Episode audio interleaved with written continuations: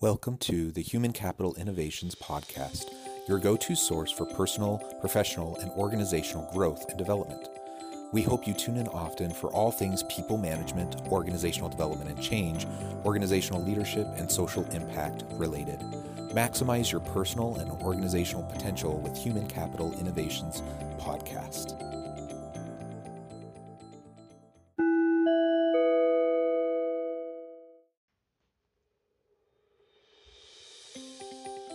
Welcome to the Human Capital Innovations Podcast. In this HCI podcast episode, I talk with Daniel Sztutwojner about creating resilience throughout your entire organization.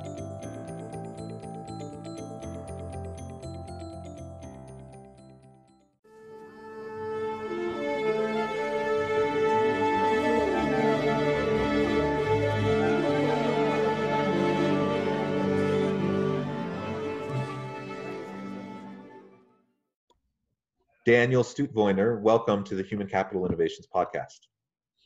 Thank you very much, Jonathan. A pleasure to be here. Yeah, and welcome from Zurich, Switzerland. Uh, such a pleasure to have a chance to talk with you. It's morning here in Utah, evening in Zurich.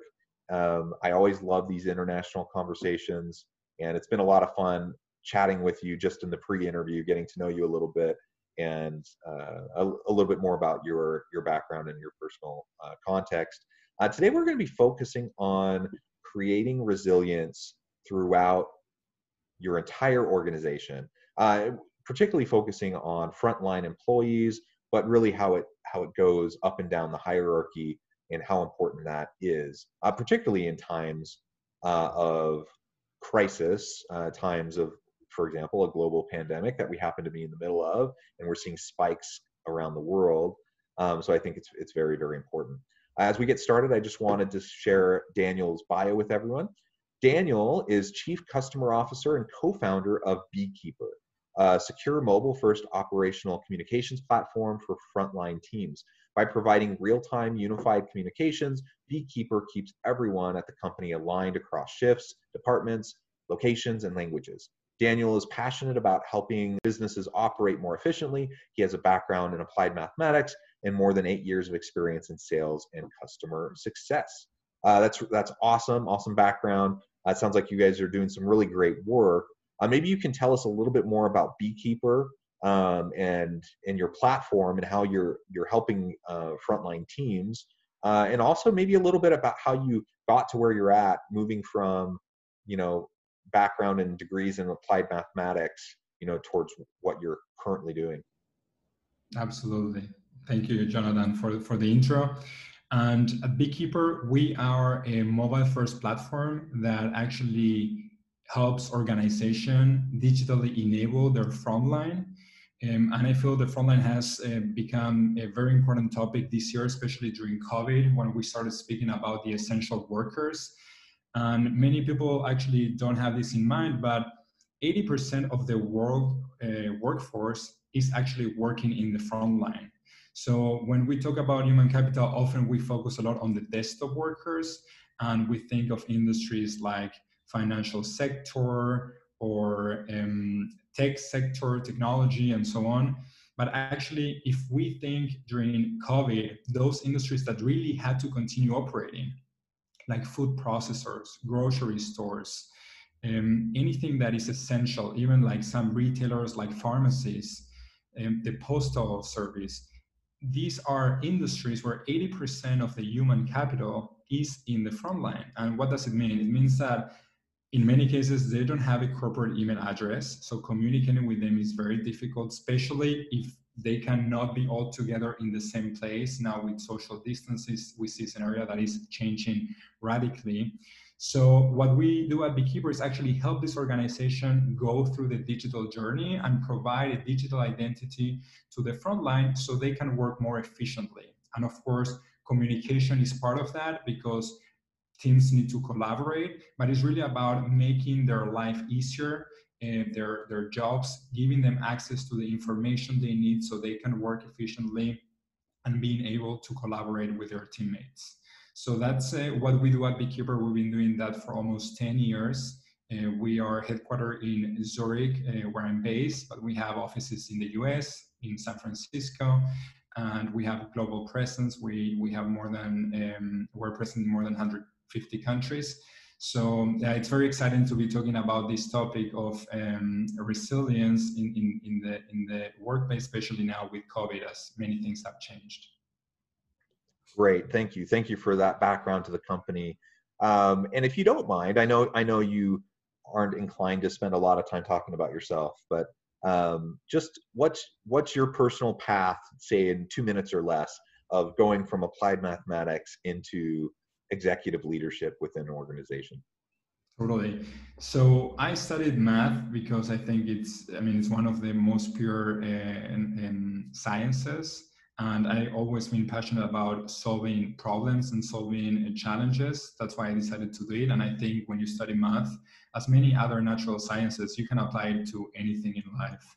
And um, I became very passionate about, yeah, solving um, the efficiency issues that organizations have um, when it comes to uh, working together as a team and making sure that everyone has access to um, the resources they need to yeah to elevate their organizations. And when we think that 80% of the people uh, i mean it's the, the, majority of your people is such a big asset that you have there and that could become your competitive advantage. Is the people you have and how you leverage them so I, I became passionate about that topic, and, and I'm, I'm one of the co-founders of the company. We started um, working together 10 years ago when we realized, wow, how come no one is really taking care of the front line? Uh, so we started developing technology for the front line, and yeah, now we are uh, globally active. Wonderful. And uh, my wife, who is a math professor, would appreciate your uh, love of applied mathematics. Um, so I, she'll probably enjoy listening to this episode uh, because of, of, that background. Wonderful, and I and I love it. I love I love seeing interdisciplinarity. I love seeing people connect disparate fields um, to drive success. And I completely agree. I think I think um, the sciences have a lot to offer to the world of business. Uh, and and we we probably need to spend a little bit more time figuring out how to better leverage um, uh, some of those elements and people who have diverse types of training. But anyways, thank you for sharing that. Um, okay, so let's let's open it up to resilience a little bit more now. Um, we're in the middle of a global pandemic. Uh, currently, we're in we're in late October as we the day we're recording this, and we're seeing spikes around the world. We're seeing spikes in the U.S. Uh, in Utah, there's spikes. Uh, we're at hospital capacity already. Um, I know you were saying in the pre-interview how how much things are spiking in Switzerland and in Zurich. Um, you know, I, I, think that's on top of kind of so broad social unrest, political unrest in many parts of the world. Um, it's a tough, tough time. So resilience is probably as important as it's ever been. Um, that that we can we can approach things in a positive, productive way while not burying the challenges and difficulties that we're having. What what have you been able to do both within your team but also through your platform and reaching out to frontline workers to help with this resilience issue uh, and help organizations respond to the challenges that we're facing for example with the pandemic mm-hmm. totally and um, when the pandemic started, um, I mean, it was a big disruption for everyone. And, and I think resilience is also very important to build it, especially during uncertain times. Um, and what we supported our customers to and make sure that companies could achieve is having a direct line of communication with all their employees to be able that they can share guidance on how to navigate through that. And what most of the employees are looking is certainty uh, and they need to have a clear message. What we saw is and th- these are these are stories that we heard from many of, of the companies working with us but some of the of, the companies in food production they had to shut down or they thought they had to shut down because of the number of cases that they had in the plants and then they had to inform the employees okay you don't need to come to work tomorrow and and then suddenly there is um, a, a, a, national decision that we need to continue operating because everyone wants to eat meat or whatever it is, and then the workers do need to come to work. And imagine how you do that when you have thousands of employees that you cannot directly connect because you don't have an email to send them or you need to start calling one by one and these are actually stories that we heard from from from the companies working with us where they had to start calling employee by employee to let them know hey you know what tomorrow we're going to have the plant closed, shut down, you cannot come to work. And then an hour later, hearing the news that they need to operate, calling them again. So this creates a, lot of uncertainty with the employees. And then it's also difficult to understand, okay, what should we be doing? And many people are missing their shifts, what's happening. So I think it's very important to have that basis, that framework that will allow you to connect everyone to give clear guidance. There are also very interesting research uh, in the US where we heard that employees trust more their employers than, than the government on the directions they need to get. So it's extremely important that there the employers play this role of um, connecting with, with their uh, employees and give them that guidance that they need for resilience, I think there are different things that play play a role. In general, I will think about the employer value proposition, how they uh, put that together to build a resilient workforce, and the value proposition from the employer should have um, topics related to growth, how you're developing your workforce, how you make sure they have fun at work, how you recognize them, how you reward them but it's also very important to give them stability. And I think that was the most important thing during during COVID, giving them stability and making sure that they know what's going on, they know what they need to do and how they need to do it, and having um, a, a way of finding that out directly from their managers ideally on a digital way where they live. I mean, everyone today is spending their time on their smartphones. It's one of the most efficient ways we've seen and um, we noticed how different reacted organizations that were working with us before the pandemic started where they already had this baseline and organizations that we onboarded after the pandemic started because they realized they need to have a solution in place to be able to connect and manage uh, and run the operations with, with our frontline from stories that they told us and it was really uh, night and day. So we see that this is really a direction that um, companies are going in order to, to build a resilient workforce and make sure that they can navigate through the pandemic um, efficiently.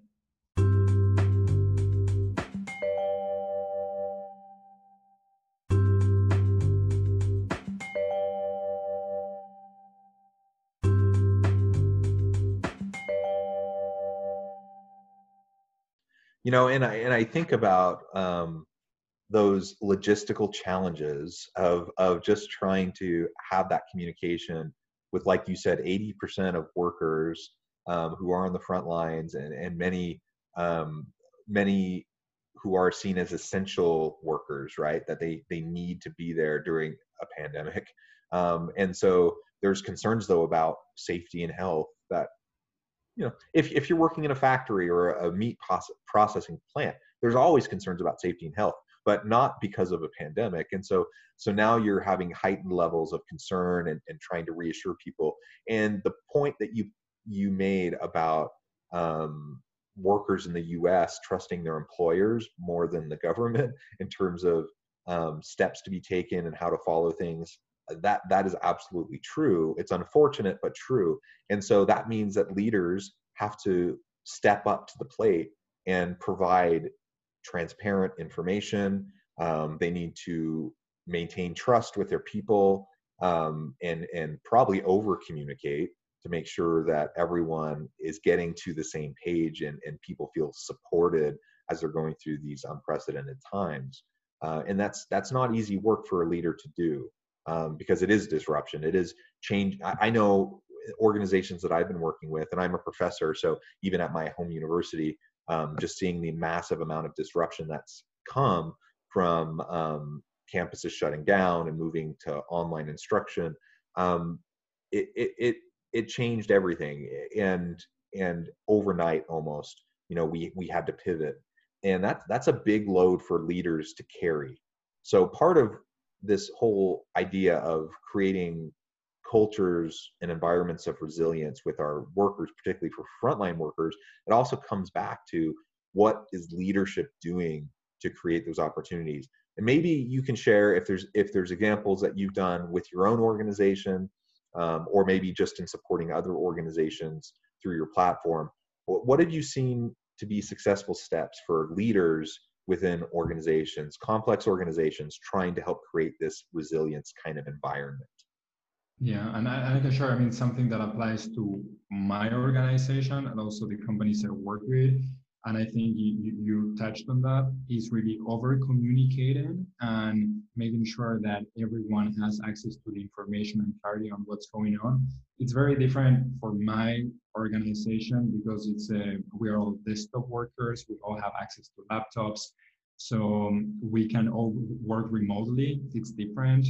Um, and we can connect. Um, I mean, the team started to have daily stand-ups so virtual daily stand-ups, of course, to connect via Zoom. That's the, the, the, the software we use, and um, and make sure that they could have these daily touch points to know what's going on. And then once a week, we will have a meeting with our CEO to share the stories of the week to make sure that people didn't lose that connection and knew what was happening in the organization, especially in a company like us, where I always say that a week at Beekeeper feels like a month at any other organization because we are such a fast growing company. Um, so it was very important to have these activities. We also created like virtual a coffee time for people to connect and make sure they stay in touch. This is completely different when you think of a frontline organization where most of these jobs people cannot work remotely. They need to go to work, but suddenly there are new regulations or new procedures they need to follow. And it's extremely important to over communicate them, to tell them, okay, now the capacity at the plant floor is going to be instead of 1,000 people, we're going to need to reduce to 600. And how can we now try to deliver the same output with less people? Or a funny thing that we heard from, or funny, interesting, or funny, but they wanted to remove the, the, the bulletin boards in, in, in the factories because that was a place where people were congregating. And they thought this could be a place where actually people can spread the virus. So moving them to digital communication to make sure that everyone can get access to the information at any point in time, no matter if they were in the plant or not on that day, but make sure that they don't lose that and they know exactly what are the new health and safety procedures. Because that was also one of the most important things, and I, I, I think also ties back to resilience, uh, where the employer is ensuring the, the health and safety of uh, their employees, and employees want to make sure that uh, they're being taken care of. And by giving that guidance and making sure that the procedures are getting adjusted accordingly to this pandemic, that was something key that we saw uh, from from the organizations we we collaborate with.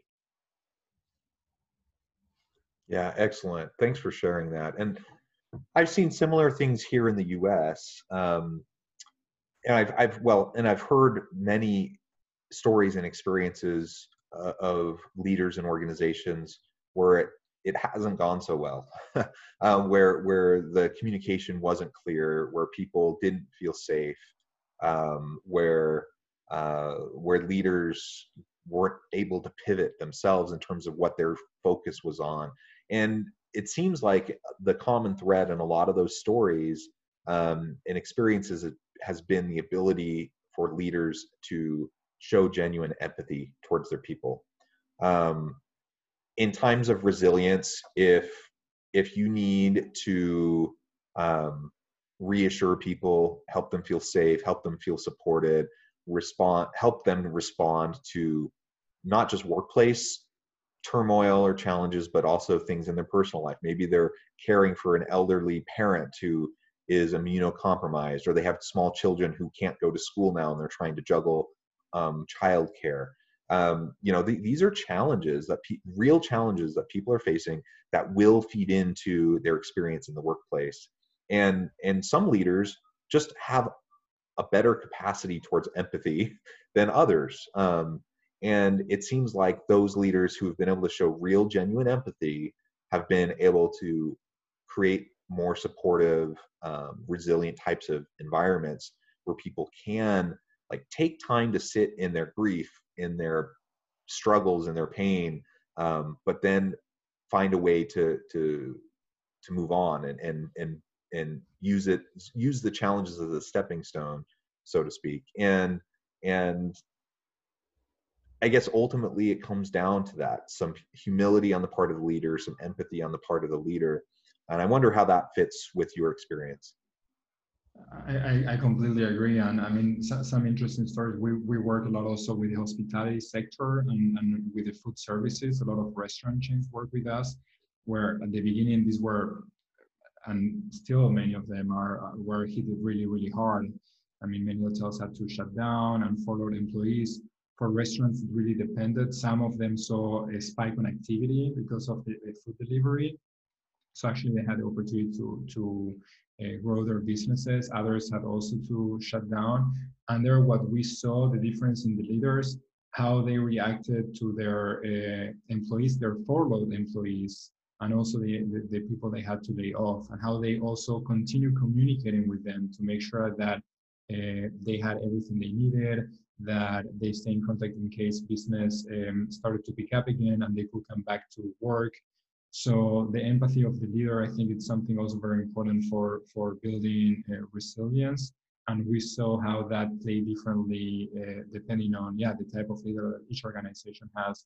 But what was really nice, what we saw in many cases is that um, the leadership team were over communicating and taking care of, of everyone, not only the people that stay, but also the furloughed employees so they could then uh, know that when they could come back to work and make sure that yeah that they were incentivized to come back when things were returning back to normal which was the case. Now with the second wave we need to see how that plays but um, really really supporting their employees. Also with the ones that they had to lay off providing them with the forms um, digitally, uh, also in this case through, through, Beekeeper, so they could apply for a certain support from the government and, and so on. So really taking care of everyone, because I think, as I mentioned before, uh, and, and, and this is your space, but I mean, human capital is the most precious that an organization has, and really taking care of, of, of the people that uh, make your organization work is, is, is extremely important. And we saw a lot of empathy during, during this crisis. I think it brought people together uh, against the common enemy, which in this case is this virus. Uh, yeah, yeah, absolutely. Well, Daniel, it has been a real pleasure talking with you today. Uh, we're about out of time, but before we close, I just wanted to give you a chance to give the final word and also share with listeners how they might get connected with you, find out more about Beekeeper, um, and anything else you would like to share um, as we wrap things up today. Absolutely. Thank you, Jonathan. So our contact is beekeeper.io. So you can find us online at beekeeper.io or you can give us a call at 844 423 3533. If you are looking for a way of uh, driving more business agility because you have a large number of employees that don't have access to a corporate email address or don't work behind a computer, we can help you. We can really walk you through the digitization of your organization and making sure that you can digitize a lot of your processes and bring operational efficiency to your organization so they can better collaborate and really uh, make sure that your people become your competitive advantage by providing them with all the tools and information they need through Beekeeper. And at the end, yeah, digitally enabling them to be more successful. Excellent, excellent. Thank you so much, Daniel. It's really been a pleasure. Uh, and you know, I wish you and your organization the best as you continue uh, on, and as as you said, as you continue to grow and scale and support businesses. It's it's really important work that you're doing and i hope you personally and and everyone within your organization and within your country are able to to stay safe and healthy and hopefully globally we can kind of come back together you know during this second wave um, and really in the us we're kind of in our third wave at the moment um, that we, we, you know we can do this as we as we um, are committed to each other and protecting the most vulnerable among us uh, and I, I, truly believe we can we can beat this virus uh, and we can come out stronger for it. So thank you. Um, and for everyone listening, again, I appreciate you joining us today. I hope everyone can stay healthy and safe. That you can find meaning and purpose at work each and every day. And I hope you all have a great week.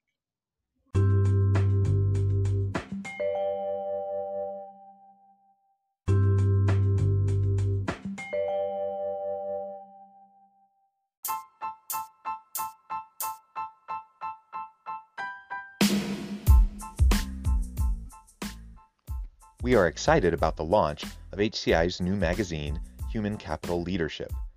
Human Capital Leadership is a free, interactive e magazine designed to help individuals, leaders, and organizations find innovative approaches to maximize their human capital potential. We will be publishing issues quarterly in August, November, February, and May.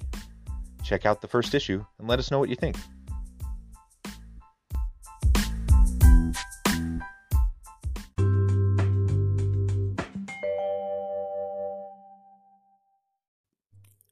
Thanks again for joining us for this episode of the Human Capital Innovations Podcast.